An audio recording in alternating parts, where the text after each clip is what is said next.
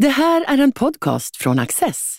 Du hittar fler av våra program på access.se och på Youtube. Mycket nöje!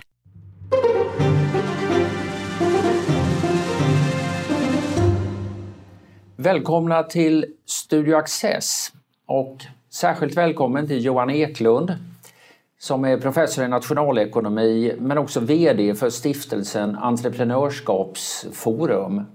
Du är, du är aktuell nu med en studie som har stor bäring på de här heta frågorna om integration.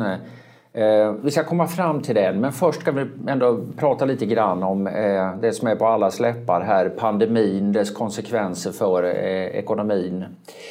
Eh, för en månad sedan, ganska precis, så skrev du och några kollegor i en artikel att situationen är synnerligen akut och krispaketen når inte de företag som är i störst behov av stöd.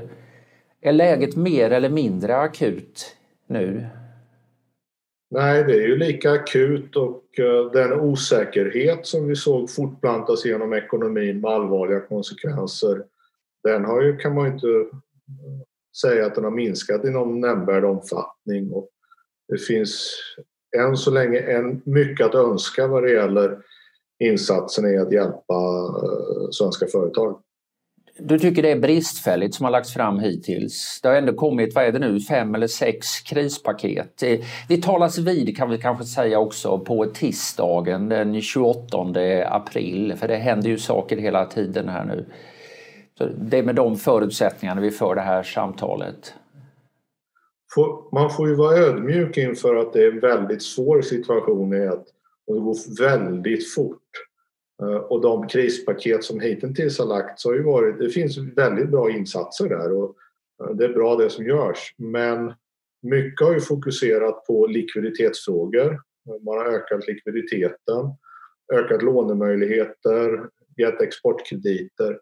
Men de direkta kostnadsstöden har varit otillräckliga. Och framförallt den artikeln du hänvisar till, i ett tidigt skede så var de alldeles för otillräckliga. Sen har man höjt det successivt. Men jag tror att vill man undvika omfattande konkurser så kommer det krävas ytterligare insatser. Jag skulle inte bli förvånad om vi inom de närmaste dagarna ser ytterligare insatser som handlar om att plocka bort kostnader från företag. Vad skulle du säga är de bästa åtgärderna, de mest relevanta åtgärderna som har genomförts hittills? Det är en kostnadskris som har kommit väldigt fort. Så att eh, permitteringsstödet var ju jätteviktigt.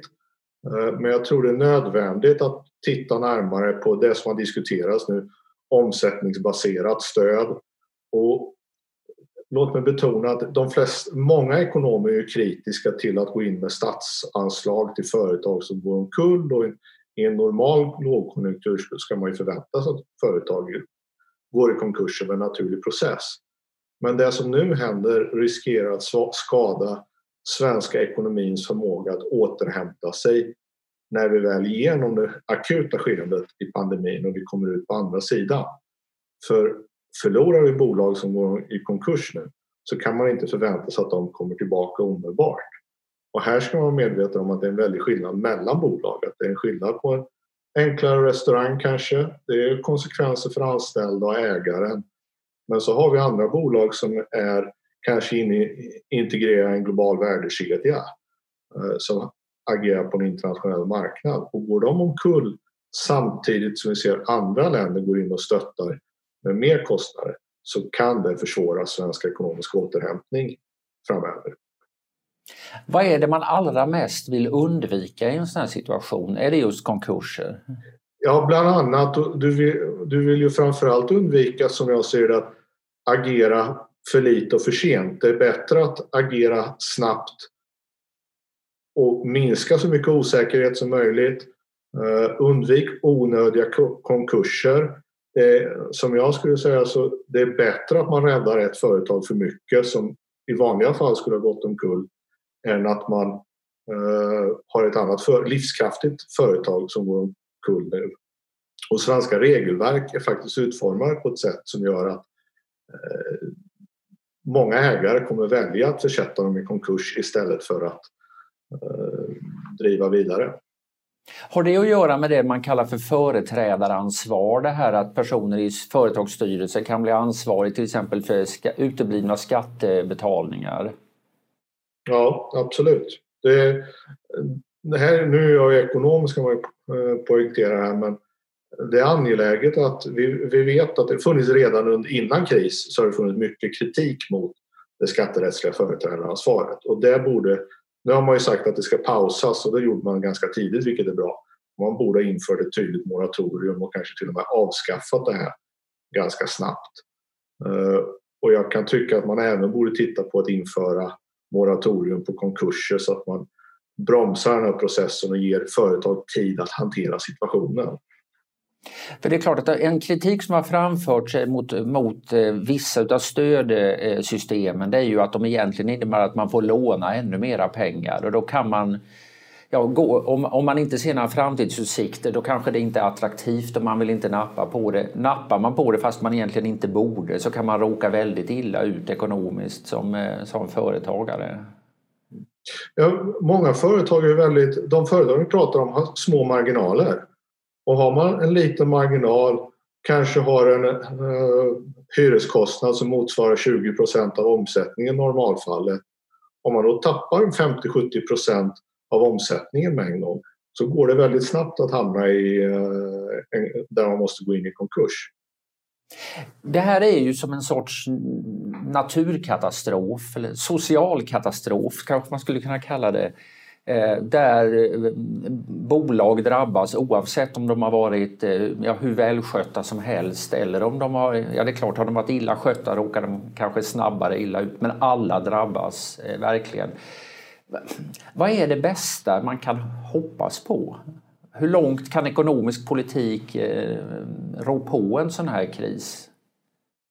Här är vi inne på genuina osäkerheten för vi vet det är väldigt mycket som åtminstone ekonomer som jag själv har väldigt svårt att eh, uttala sig om det är den faktiska pandemin, hur utdragen det blir. Och det är det som kommer att avgöra de ekonomiska konsekvenserna. Men av allt att döma, så man ska komma ihåg att Sverige har ett väldigt gott statsfinansiellt läge. Så vi skulle kunna kosta på oss här att vara väldigt generösa med stats, eh, öka skuldsättningen i statsfinanserna och hjälpa bolag. Och det bästa vi skulle kunna hoppas på i det här läget som är någon slags som förmodligen är för sent, det är att vi ser en väldigt snabb och djup lågkonjunktur. Vi har varselstatistiken eh, har blivit skyhög.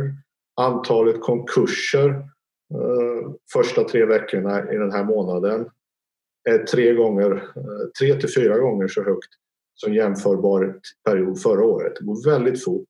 Och det bästa vi kan hoppas på är att det blir en djup lågkonjunktur men en relativt snabb återhämtning. Och att vi får någon, man pratar om en V-formad, eh, en snabb nedgång men även en ganska snabb återhämtning. Men för att den återhämtningen ska vara så snabb så måste de här företagen måste finnas kvar.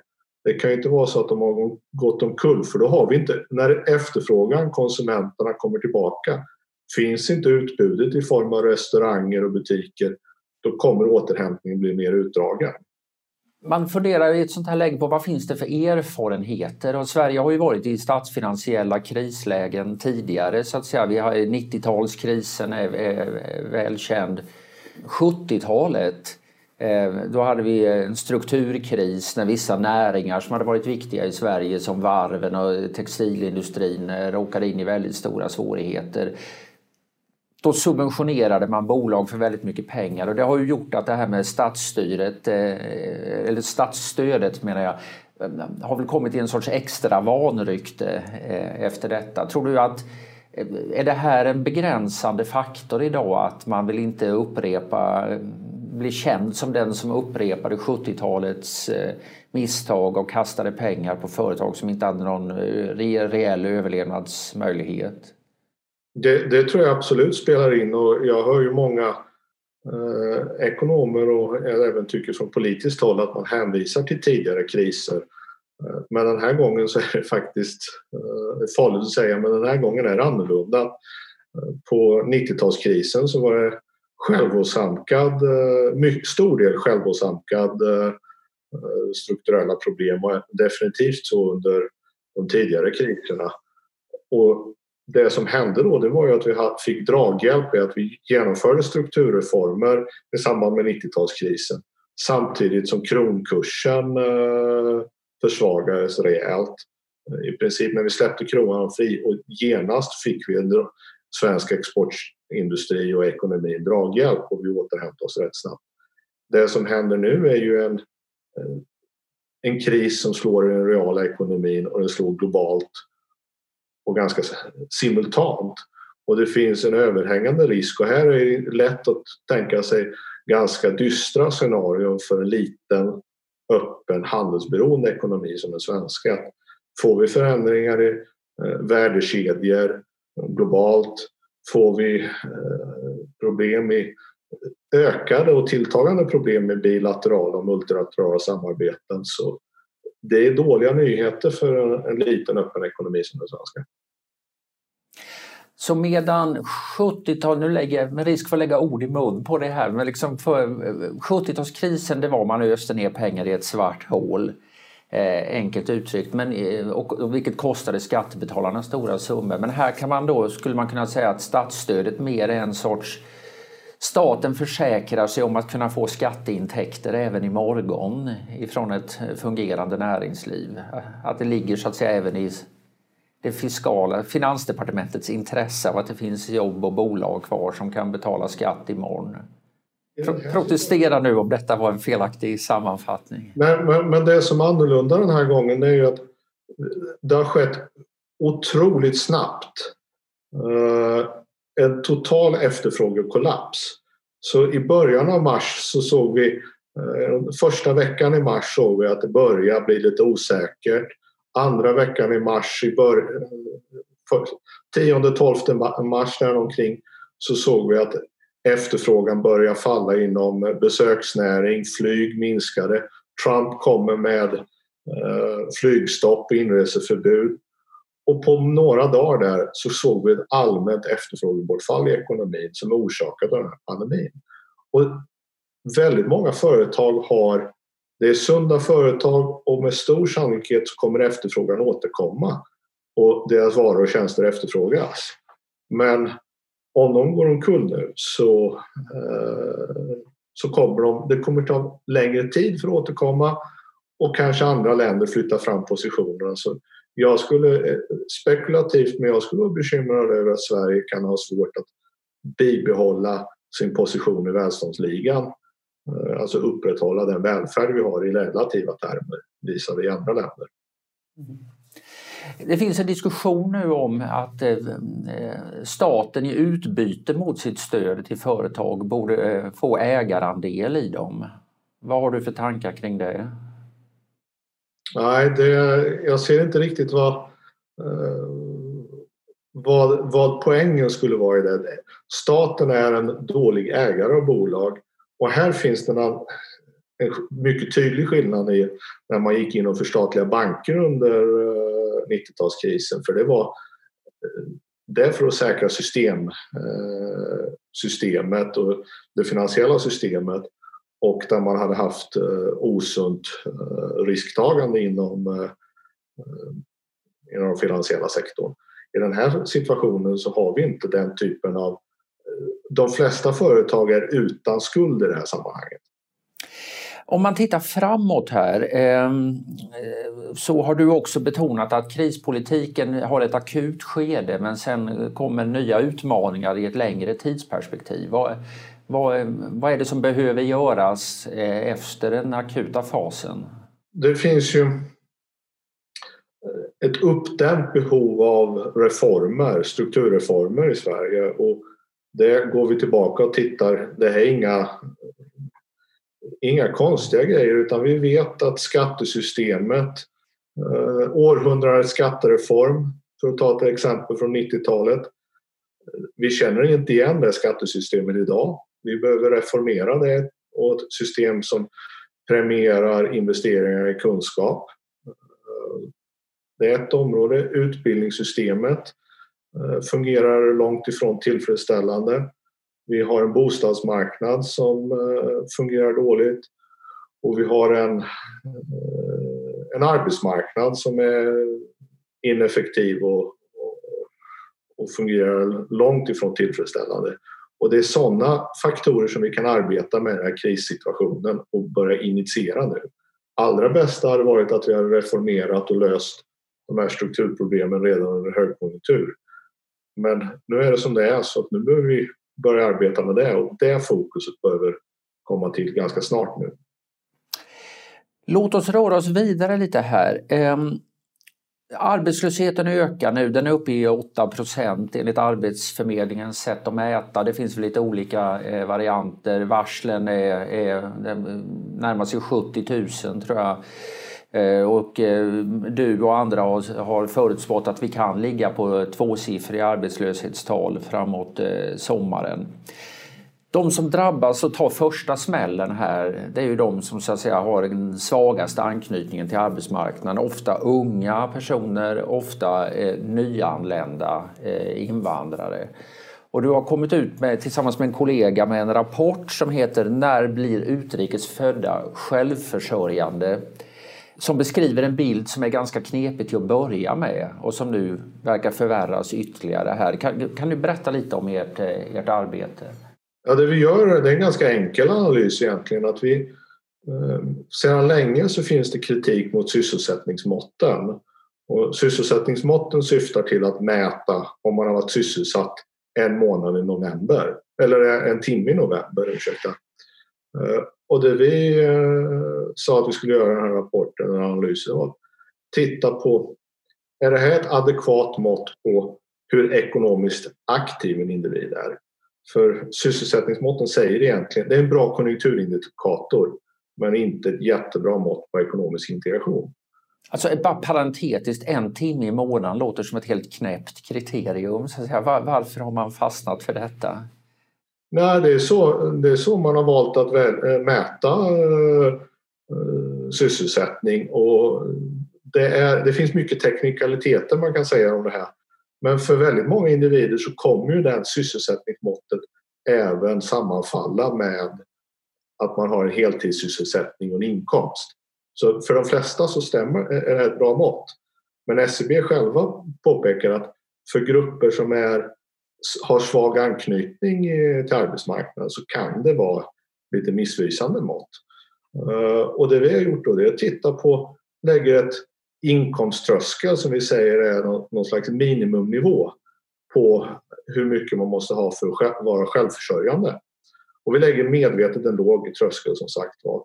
Och i dagens penningvärde så motsvarar det 12 600 efter skatt per månad. Eh, och så tittar vi eh, från 1990 till 2016, tittar på alla individer 20 till 64 år och det vi ser är att bland utrikesfödda så lågt räknat så är 600 000 i arbetsför ålder eh, inte självförsörjande. De saknar självförsörjning. Och det är ganska, eh, det är ganska stora siffror. Och hur mycket För det, det finns ju ehm, den här eh, ett, ett faktum som ofta citeras i debatten som är liksom hur lång tid tar det innan hälften av en grupp som kommer till Sverige eh, har sysselsättning just och det är, är väl en fyra, fem år någonting. Men när det gäller det här att verkligen kunna ja, försörja sig, betala sina egna räkningar utan att vara beroende av annat stöd, då talar vi om helt andra tidsperspektiv. Ja, med den här självförsörjningströskeln och den period vi tittar på så i genomsnitt så tar det 13 år för 50 50 procent att nå upp den här, till den här självförsörjningströskeln. Eh, sen så ska man komma ihåg att det finns en viss variation över tiden att beroende på om man kommer under högkonjunktur och lågkonjunktur så kan det variera. Men, men det, vi pratar om 12 till 14 år är någonstans för de flesta att upp, komma upp till de här nivåerna. Har ni kunnat se hur lång tid, eh, liksom hur stor andel når överhuvudtaget självförsörjning? Ja, det är, man ska komma ihåg att även om man jämför sysselsättningssiffror och självförsörjningssiffror för inrikes födda så försämras situationen ganska ordentligt också. Så eh, självförsörjningssiffror är lägre än sysselsättningssiffror för alla grupper. Men eh, vissa ursprungsregioner sticker ut i att eh, kommer individer som kommer från Mellanöstern och Afrika där ligger vi kring 36 och 38 procent i självförsörjningsgrad. Och nota bene, det är en, eh, en lågt satt tröskel vi har.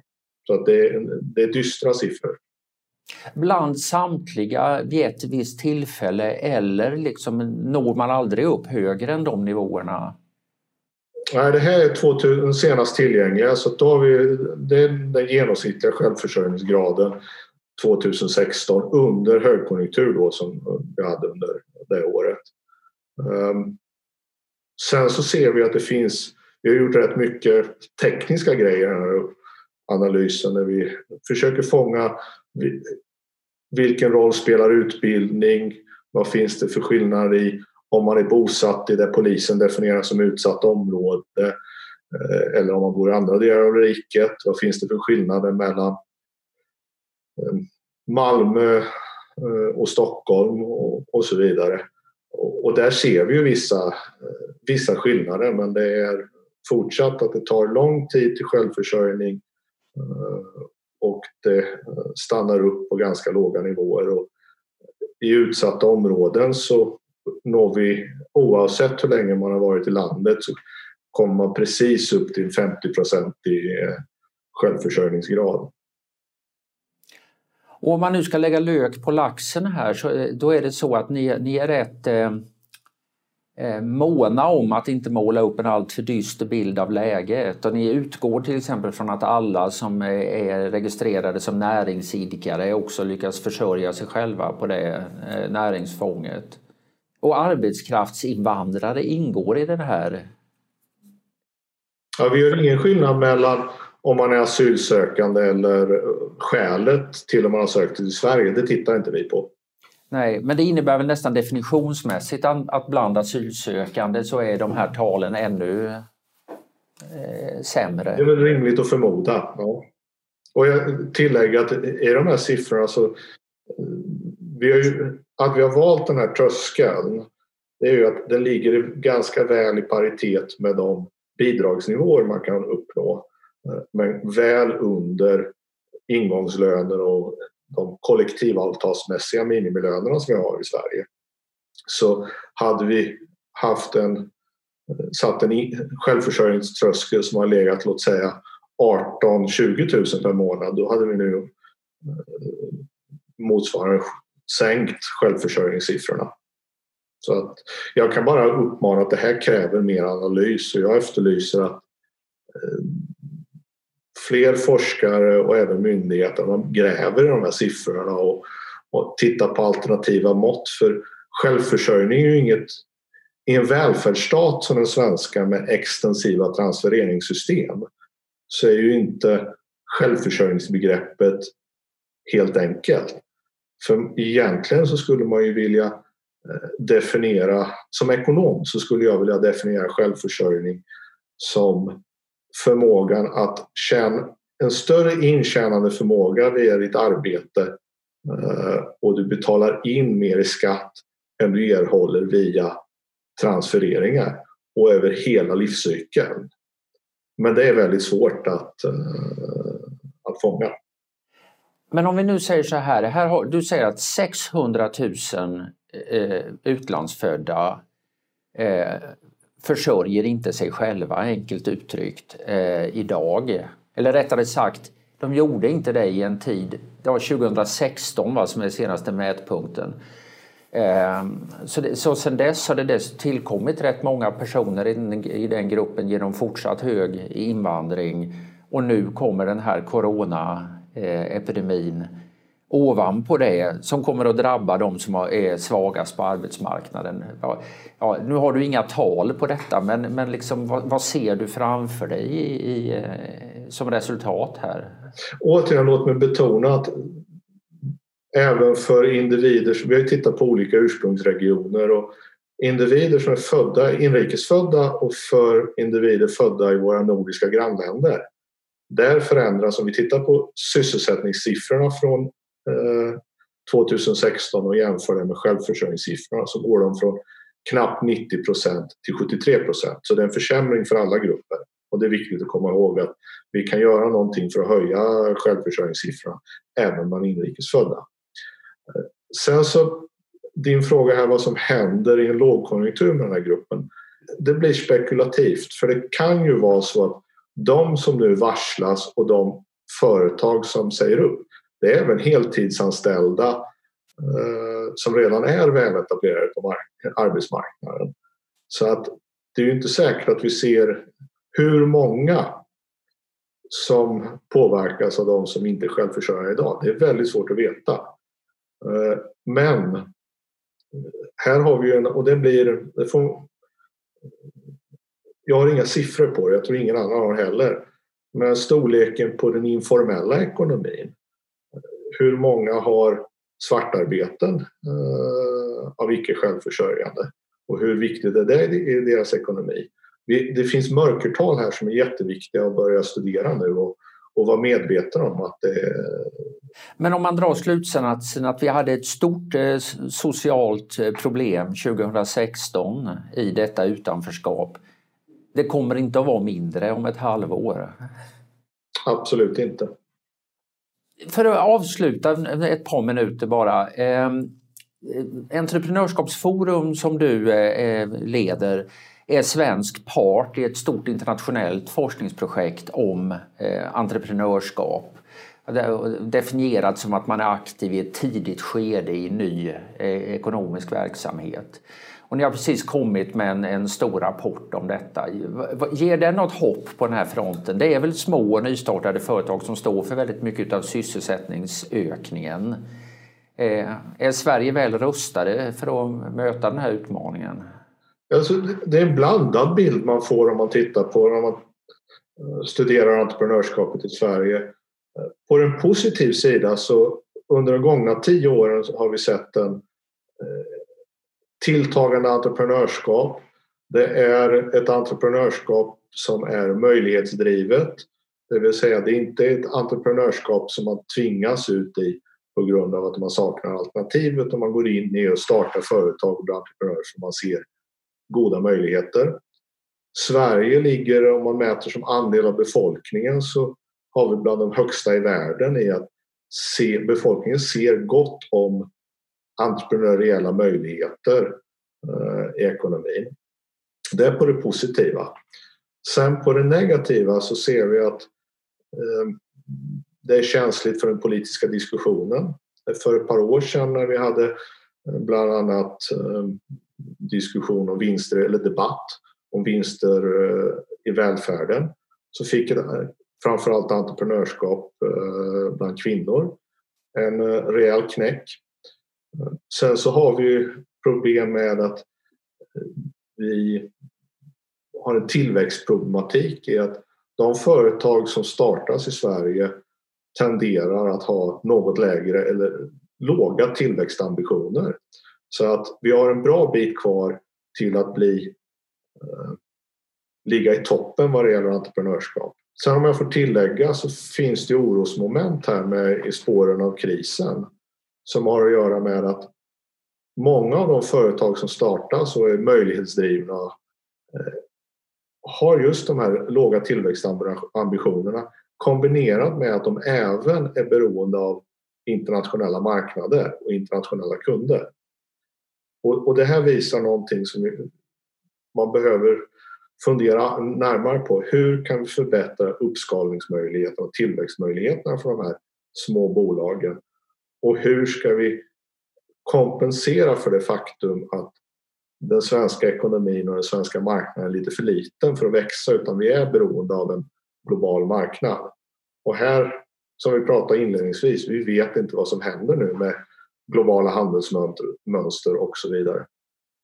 Har du någon bild av vad som är den viktigast, Ni, ni, eller författarna till den här rapporten skriver i, eh, i inledningen att eh, Sverige fungerar ganska bra som start-up nation. Alltså det, är, det, det, finns goda förutsättningar att dra igång eh, nya företag. Men inte som scale-up nation, det här att man växer snabbt och det, är just sådana snabbväxare som anställer mycket folk också. Ser du vad som är den avgörande faktorn i att den där uppskalningen uteblir? Är det, är det villkoren som är dåliga eller är det så att liksom svenska entreprenörer är rätt coola och ta det, vill ha det lite kul och förverkliga sig själva mera än växa och, och nå stora framgångar? Är det regler eller värderingar? Det är en intressant fråga som jag skulle kunna nörda ner i en bra stund för den har, eh, det finns många dimensioner på den. Det ena är att, som vi var inne på eh, för en liten stund sedan, att svenska marknaden, hemmamarknaden är liten. Och då blir det svårare att skala upp. Är man på en stor marknad så det, då har du direkt tillgång till en större marknad och det är lätt, förmodligen lättare att skala upp. Eh, sen kan det vara så att vår symbios, som man ska kalla det, mellan etablerar stora företag eh, och små entreprenöriella nya företag ser lite annorlunda ut. Så man använder stora för, företag som en plattform för att som man blir uppköpt för att de stora företagen redan har access till eh, och kanaler ut på en global marknad. Och det finns anledning att tro att det finns skillnader i det, den symbiosen i Sverige jämfört med exempelvis USA. Eh, sen har vi andra faktorer som går tillbaka till eh, vår diskussion här om behovet av strukturreformer. Att vi vet att det företag vittnar om hela tiden och det vi ser i statistiken är att det är väldigt svårt att hitta eh, rätt kompetens när du växer. Så kompetensförsörjningsproblemen finns kvar i ekonomin. Vi har ett skattesystem som inte alltid är gynnsamt för den här uppskalningsprocessen. Så eh, det är många faktorer som förklarar det här. Johan, tiden har flugit ifrån oss. Eh, det har varit mycket intressant att samtala med dig. Det är också, eh, man inser att det finns mycket att göra för de som är aktiva både i politik och näringsliv under den osäkra tid som ligger framför oss. Jag tackar så hemskt mycket för att du ville vara med. Jag tackar själv, vad kul. Tack så mycket. Tack till er för att ni har tittat. Du har just lyssnat på en podcast från Access. Du vet väl att vi också är en tv-kanal och tidning? Teckna en prenumeration idag på access.se.